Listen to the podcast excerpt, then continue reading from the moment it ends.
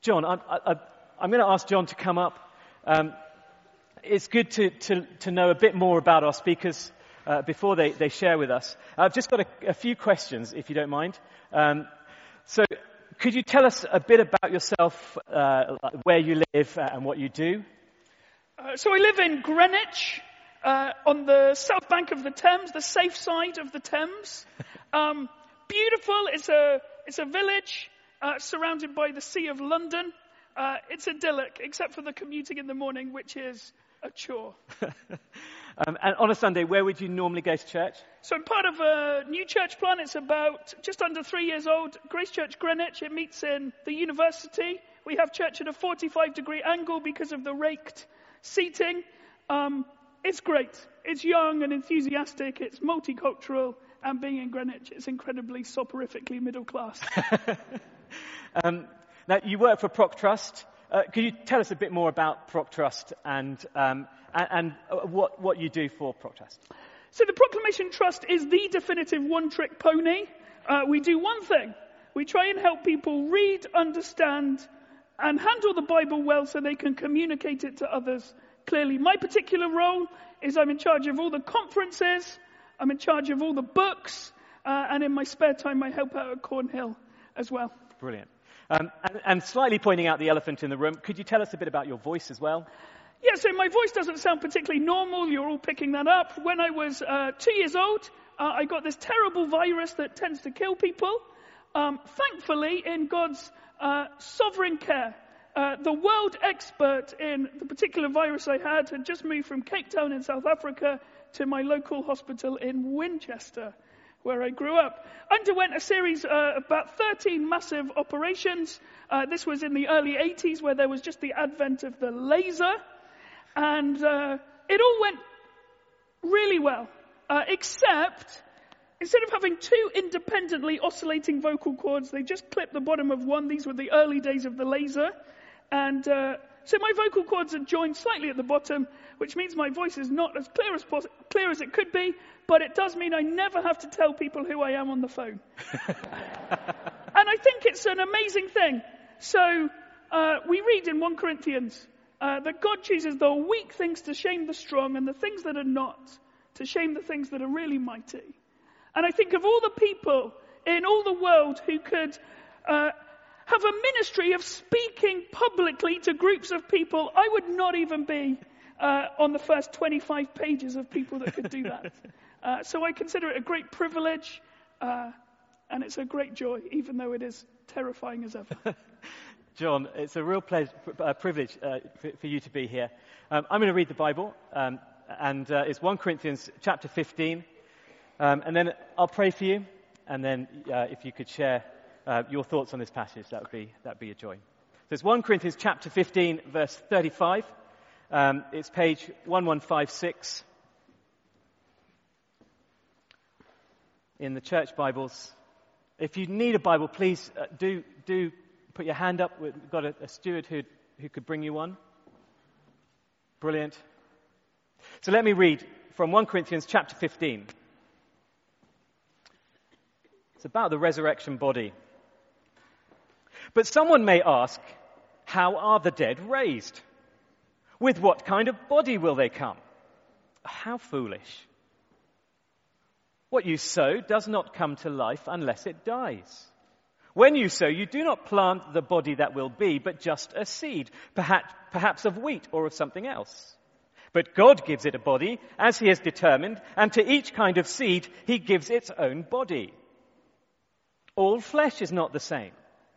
Men have one kind of flesh, animals another, birds another, and fish another. There are also heavenly bodies, and there are earthly bodies, but the splendor of the heavenly bodies is one kind, and the splendor of the earthly bodies is another. The sun has one kind of splendor, the moon another, and the stars another, and the stars differ from star in splendor. So it will be with the resurrection of the dead. The body that is sown is perishable and it is raised imperishable. It is sown in dishonor. It is raised in glory. It is sown in weakness. It is raised in power. It is sown a natural body. It is raised a spiritual body. If there's a natural body, There is also a spiritual body, so it is written. The first man, Adam, became a living being. The last Adam, a life giving spirit. The spiritual did not come first, but the natural. And after that, the spiritual. The first man was of the dust of the earth, and the second man from heaven. As was the earthly man, so are those who are of the earth. And as is the man from heaven, so also are those who are of heaven. And just as we have borne the likeness of the earthly man, so shall we bear the likeness of the man from heaven. I declare to you, brothers, that flesh and blood cannot inherit the kingdom of God, nor does the perishable inherit the imperishable. Listen. I tell you a mystery. We will, all, we, we will not all sleep, but we will all be changed, not in a flash, oh, sorry, in a flash, in the twinkling of an eye, at the last trumpet. For the trumpet will sound, and the dead will be raised imperishable, and we will be changed. For the perishable must clothe itself with the imperishable, and the mortal with immortality. When the perishable has been clothed with the imperishable and the mortal with immortality, then the saying that is written will come true. Death has been swallowed up in victory. Where, O death, is your victory? Where, O death, is your sting? The sting of death is sin and the power of sin is the law, but thanks be to God. He gives us the victory through our Lord Jesus Christ. Therefore, my dear brothers, Stand firm. Let nothing move you. Always give yourself fully to the work of the Lord because you know that your labor in the Lord is not in vain. Let's pray together. Father God, we worship you this morning for your word. We worship you that your method of us understanding your word is that you give us people to share and explain it to us. Father, bless John now as he explains your word. And bless us as we hear it, Father God. Open our minds and our hearts to the reality of the future glory that is to come. Lord, may we be joyfully blessed this morning as we understand more of this wonderful truth in your word. Bless us, we pray. In the name of Jesus. Amen. Well, I thought we'd play a little game this morning. Uh, it's quite a simple game. It's called Brick or Balloon. To ask you some questions, and I need you to choose either a brick or a balloon. Question number one Which item would be better for a game of volleyball. Balloon. Question number two. Which object would be better for a paperweight? Very clever in Caterham. Which object would be better suited for a children's birthday party?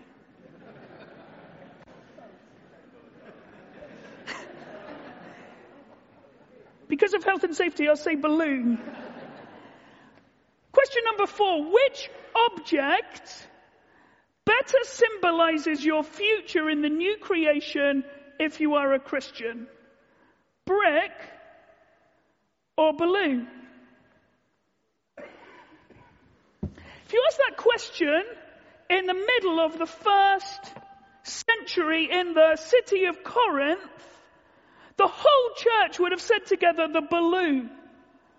Because in the first century in Corinth, they thought, thought the future was floating. They thought it was spiritual. They thought it wasn't about physical solidity. They thought it was about ethereal floatiness. Seems the church has been totally infected from the rest of the letter by the surrounding Platonic dualism that would say bodies are bad and spirit is good. Body is bad, spirit is good. They would say the future is floaty. Everything that lies before you isn't this tainted body. With all its decay and corruption, the future is floaty and spiritual. Let's be honest. Our culture isn't that much different. If you go on the streets of Caterham today, you'll struggle to find a hardline materialist that when you say what happens when you die, they say, well, it's four feet under, worms, decomposition, being absorbed back into the earth only to fertilize the next plant tree. Most people wouldn't say that. They would say it's about clouds and harps, being slightly chubbier than you are now. It's about lying around on clouds. It's all very floaty and nice. Paul wants to say to us very clearly in 1 Corinthians 15 that the future is not floaty. The future is absolutely solid. The future is even more solid than the solidity of this world in this old creation. In large parts, 1 Corinthians has been about bodies. Chapters 5 to 7 have been about bodies and sexual purity. Verse, chapters 8 to 11 have been about bodies and eating and drinking, particularly eating meat and what that says. And then verse, uh, chapters 12 to 14 have been about bodies as a metaphor for how the church fits and functions together. And now in uh, 1 Corinthians 15, we come to the absolute zenith of the letter. And Paul wants to say, the future is solid. Resurrection life is solid. Do you know what? I broke one of the. He said he wants to pop any conception in the Corinthians' minds that the future is floaty. He wants to say that it is absolutely solid and certain. 1 Corinthians began by looking at the cross in chapters 1 to 4. It ends in 1 Corinthians 15 looking at the resurrection and chapters 5 to 14 are all about living in the present. You see, it is a very cross-shaped, resurrection fueled letter. Paul wants to say it's very clear this is an abstract speculation of a theological nature about the future. Actually, what you think about what happens then impacts how you live now. What you think about what the future is like has a direct impact on how you live in this life. So look with me at 1 Corinthians 15 verse 58 where we finished. Do you see what Paul says?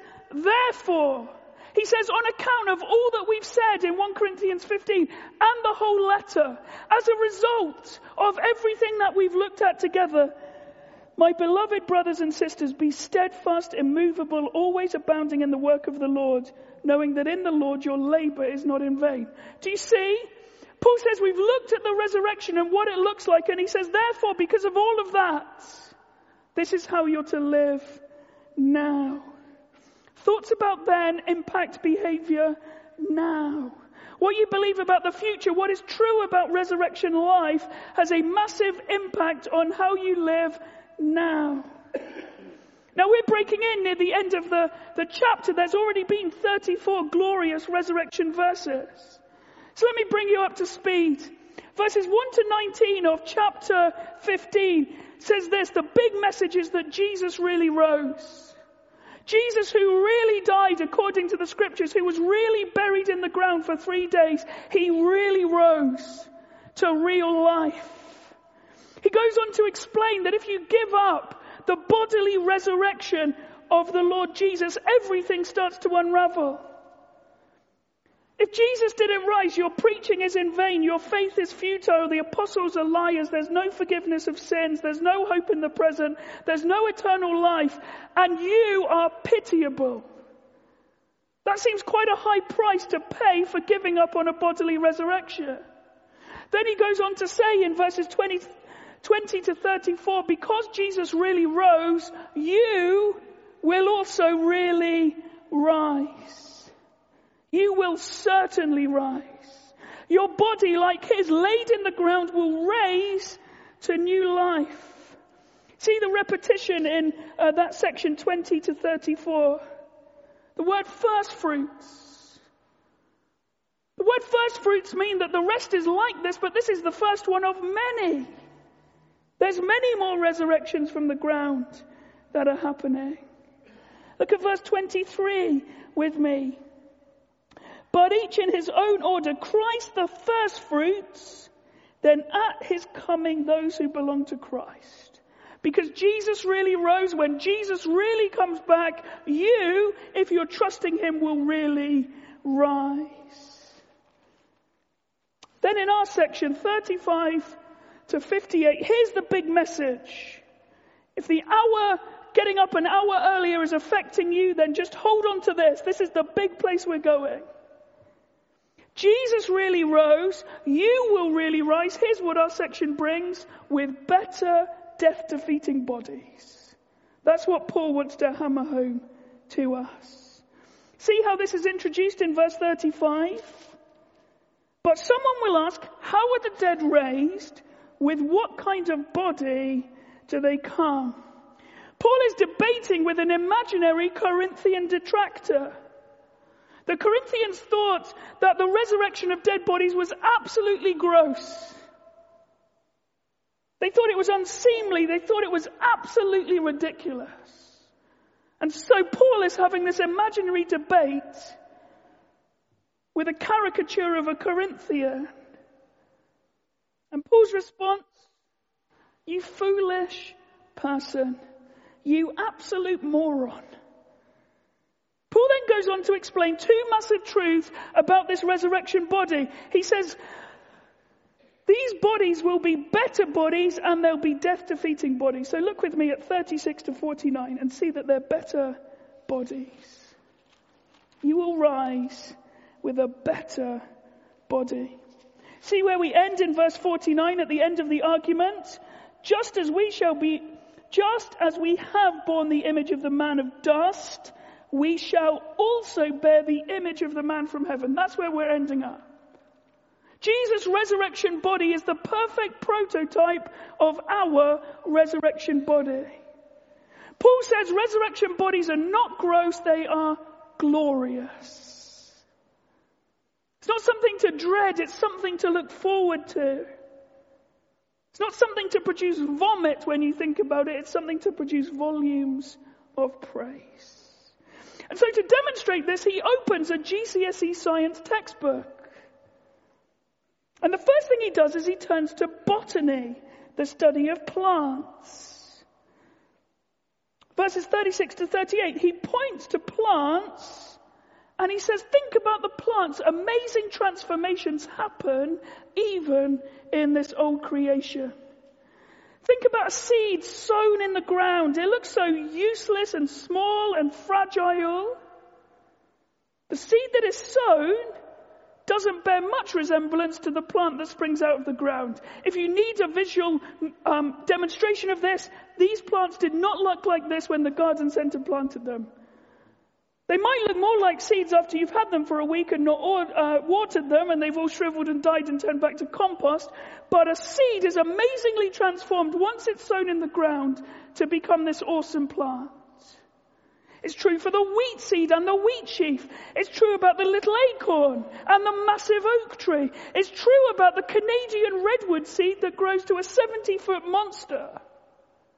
Seeds don't look much like plants. And Paul says, well, your body sown in the ground is not going to look much like what has been raised. Amazing transformations are already visible in the old creation. Why then is it such a stretch for you, Corinthians, to think about a body sown in the ground becoming this glorious thing, amazingly transformed in the future? As with the seed, so with the resurrection body is Paul's argument. And having done some botany, he turns to zoology. Oh, that was an acorn in case you didn't know what that looked like. He turns to zoology. Look at verses 39 to 40. For not all flesh is the same, but there is one kind for humans, another for animals, another for birds, and another for fish. He points out that even in the old creation, animals have bodies appropriate for their habitation. That's why monkeys don't have flippers, fish don't have feathers, birds don't have gills, amoebas don't have horns, and humans don't have scales. Most humans don't have scales. Do you see how God, in His wisdom, in His creative genius, is able to give people bodies perfectly suited for where they live? God has organized the old creation perfectly. Each creature according to its kind over the days of creation. He says then, Corinthians, why then is it such a stretch to trust that this creator God who did it in the beginning with the power of his voice can do it again to give you a body perfectly suited for your habitation in the new creation? There are definitely earthly bodies, but there are also heavenly bodies, and they vary in splendor. Think of Jesus' resurrection body as the perfect prototype of all that is before us. There are similarities to his body before his crucifixion, but there are also many differences. He is recognized. He has scars. He eats bread, he eats fish. Similar, but also very different. He disappears. He enters locked rooms. He pops up amidst very full gatherings. Some things are the same, some things are different. The perfect prototype of resurrection body. Jesus' resurrection body conquered death, never to die again. And that is the mold that is the print of all that lies before us in the future. Paul keeps turning in his science textbook and he comes to cosmology. He says, look up into the stars. There's varying glory among the celestial bodies. They're organized and they're ordered with varying glory. Stars don't look all the same. Some stars shine brightly, some stars shine dimly. The sun is not like the moon, that's why we can sleep at night. Different, perfectly ordered, everything in its right place, everything suited for its job in the entire cosmos of declaring God's glory day and night. Paul says, Corinthians, this is not difficult science for you. Look at the plants, look at the animals, look at the stars.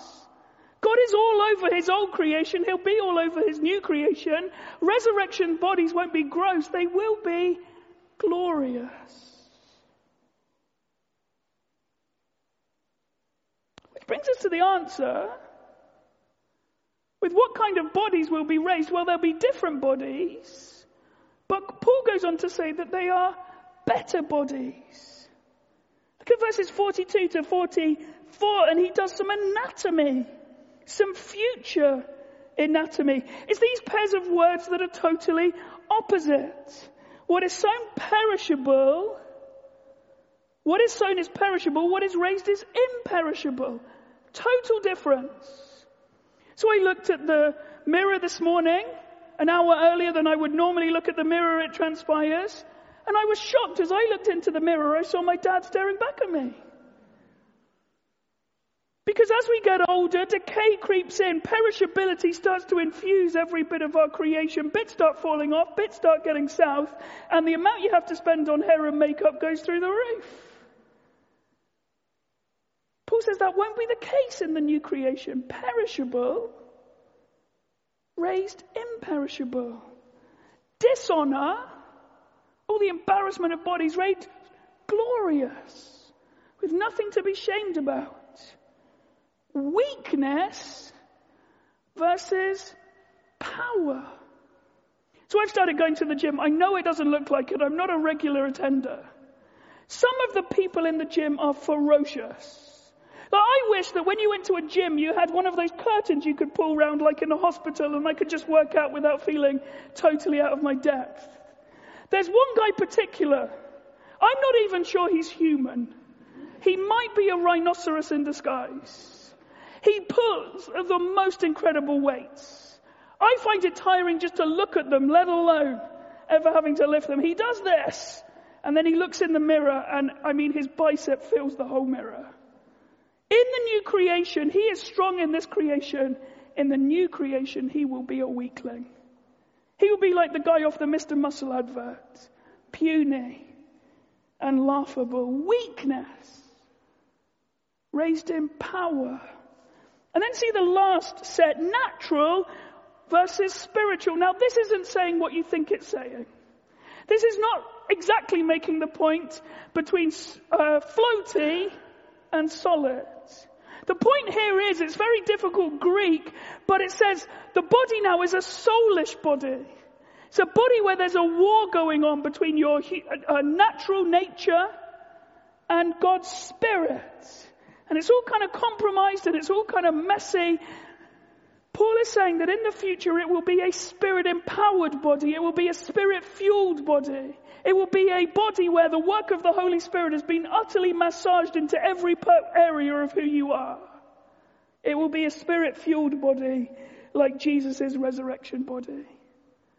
That, friends, an imperishable, glorious, powerful spirit body is a better body than what you're sitting on now. It is a better body, amazingly transformed, perfectly suited to the new creation, a little bit like Adam, but a lot like the risen Lord Jesus.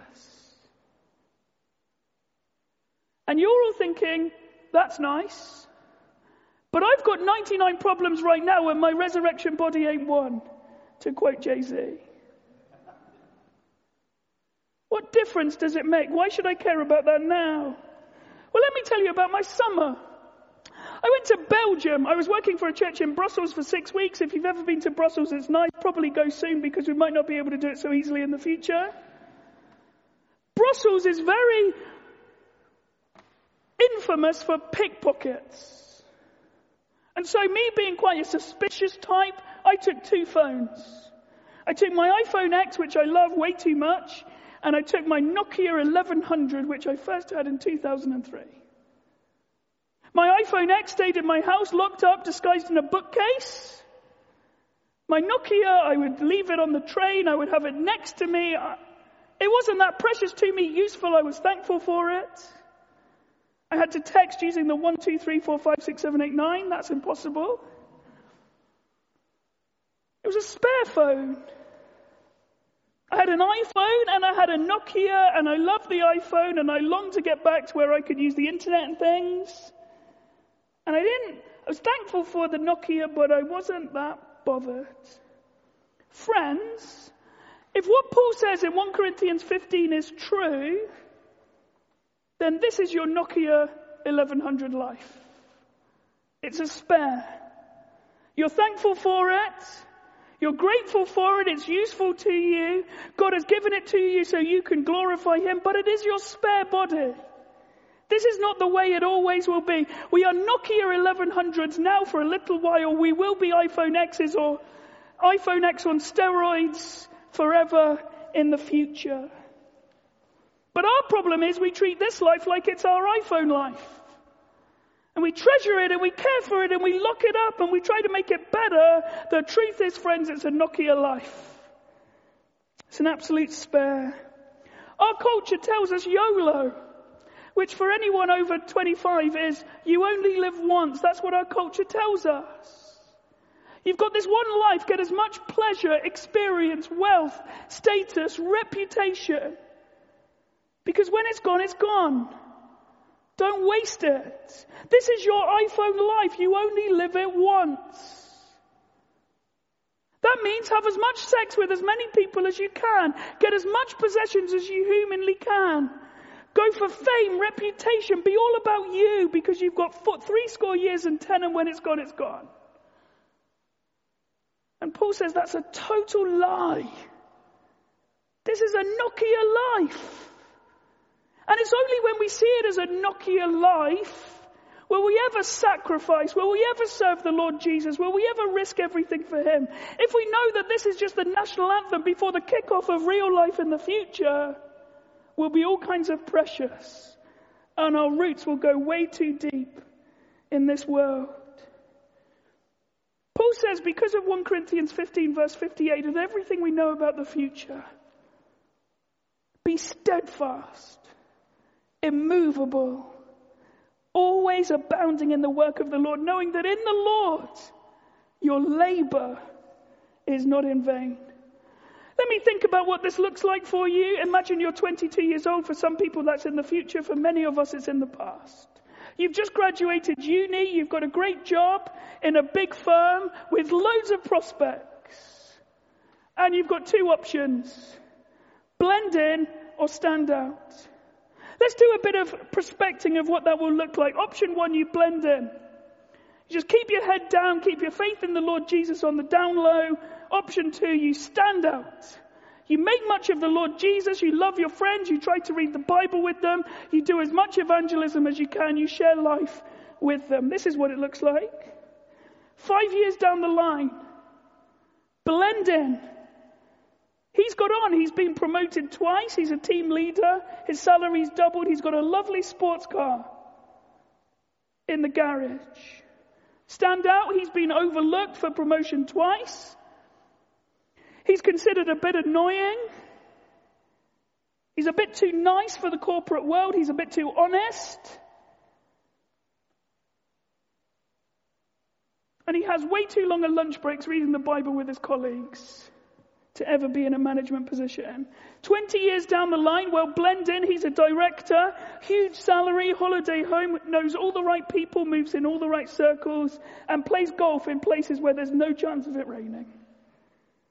Standout guy, well, he's moved up, but not that far. He declined a promotion to have uh, more time to spend at church, and he's really mastered the staycation with his family.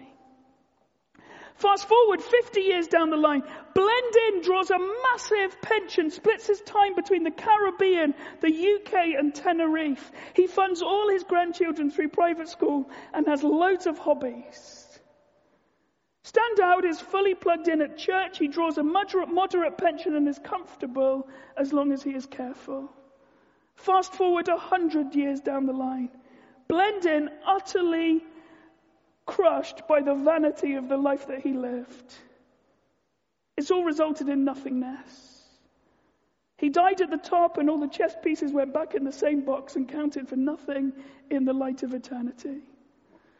Stand out in a hundred years' time, rejoices unceasingly in God's kindness to him in using him to bring many people to saving faith in the Lord Jesus, to enjoy God forever. And that joy, friends, in that iPhone life doesn't diminish 10,000 years down the line, 100,000 years down the line, into all of eternity. What we think about then massively impacts what we do now. Friends, this is the Nokia life. The spare life, it absolutely is. And knowing that will immunize us from letting our roots go down too deep. It'll stop us investing too heavily in this world because this is not our world. Our world is a better world with better bodies. That's 35 to 49 now. Very quickly, let's look at 50 to 58. They are also death defeating bodies. When Jesus returns, it is complete instantaneous transformation. In a flash, in the twinkling of an eye, all will be changed. Trumpet will sound and it's cataclysmic change absolutely everywhere. Raised imperishable, verse 52. Mortal puts on immortality, verse 53. That is quite a claim in Corinth. Corinth is in the shadow of Mount Olympus, where if you're into Greek mythology, that's where the immortals live. And Paul is saying the immortals don't live there, the immortals will live here. And when that happens, when all that happens, what does it mean? Well, it's over for death. Death is dead. It's done. Death's tyranny in this world is completely over. Death is vanquished. In fact, for the Christian, it's time to trash talk death. It's time to say to death exactly what Hosea and Isaiah would say. This is how you trash talk death. Death is swallowed up in victory. Oh, death, where is your sting? Oh, death, where is your victory? Because of Jesus' resurrection body, because of the hope of your resurrection body, you get to trash talk death in the end. Death that keeps everyone enslaved. Death that keeps everyone looking at this body. When you're raised like Jesus, it's time to trash talk death. It's time to trample over death. Death will be done for. Death will be dead. And at that moment, the victory of Jesus won at the cross will be forever and universally proclaimed.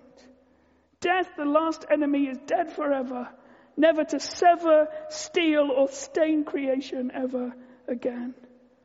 The Adamic old creation is completely usurped by the perfect new eternal creation where death is utterly banished. The scorpion of death has been trampled underfoot and will never plunge its venomous tail into human flesh ever again. See that the law is fulfilled, sin is conquered, and capital punishment no longer hangs over anyone. Friends, Jesus really rose. He really did.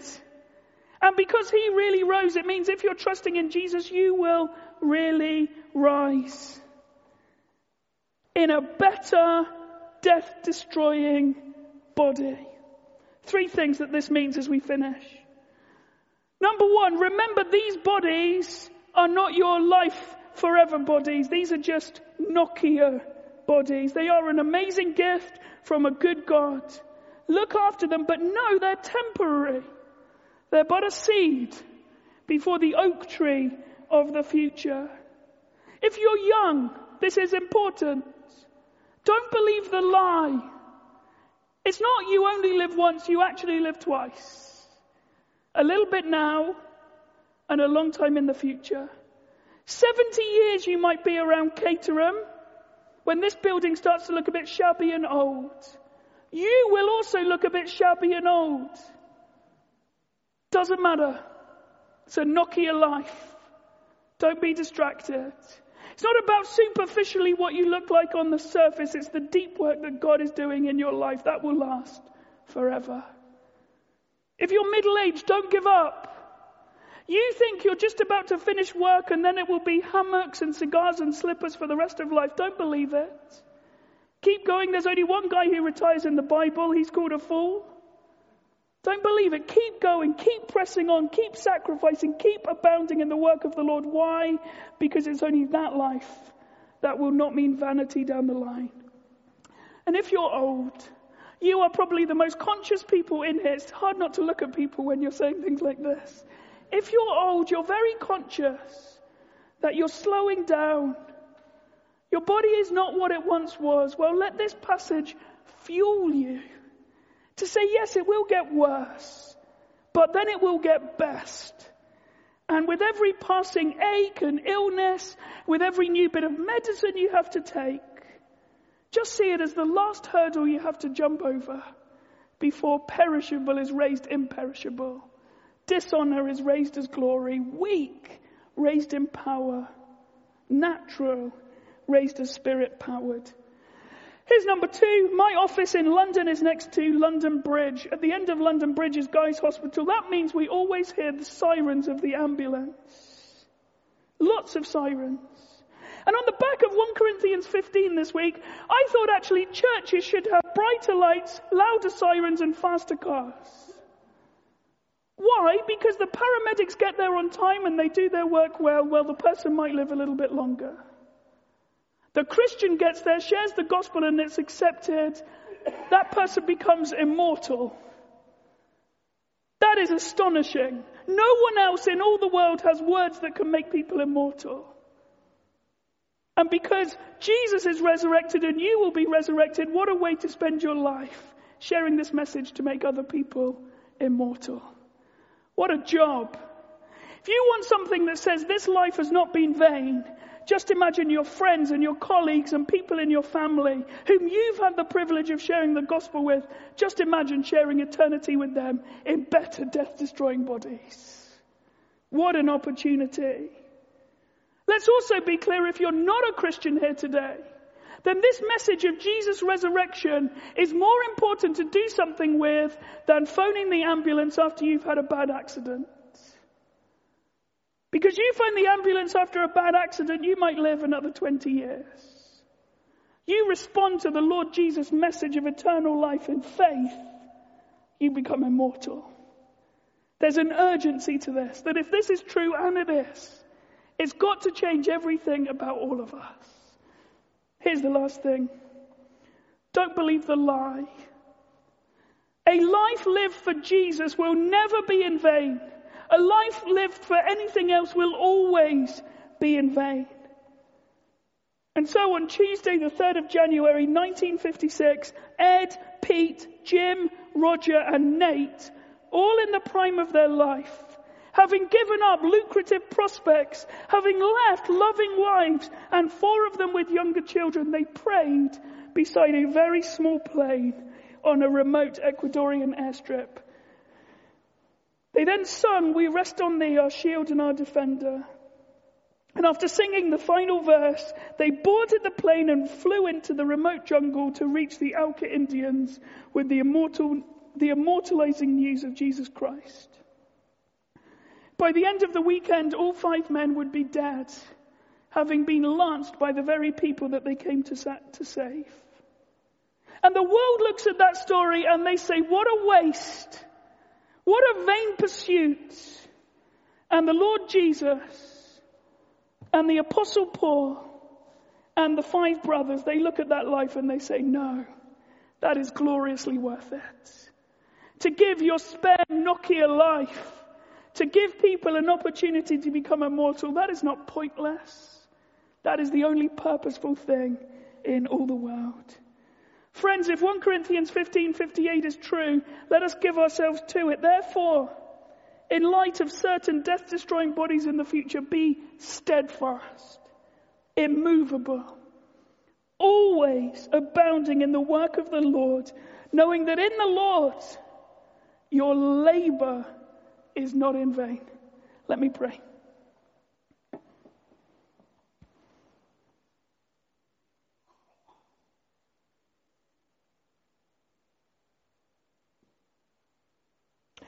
Father God, thank you that this life you have given us is but a shadow of the life to come. Thank you that because of Jesus, we look forward to a day when death will die, when resurrection will happen and new creation will commence. Father God, keep us waiting excitedly for that day. Help us to remember all that is before us because of Christ, and let that be the perfect tonic aligning our lives to live Father, help us be those who stand firm. Help us be those who are immovable. Help us be those that are always and forever abounding in the work of the Lord, knowing that in the Lord our labor will never be in vain. By your Spirit, prevent us living lives of eternal vanity. We pray this in the name of our resurrected first fruits King, Jesus Christ. Amen.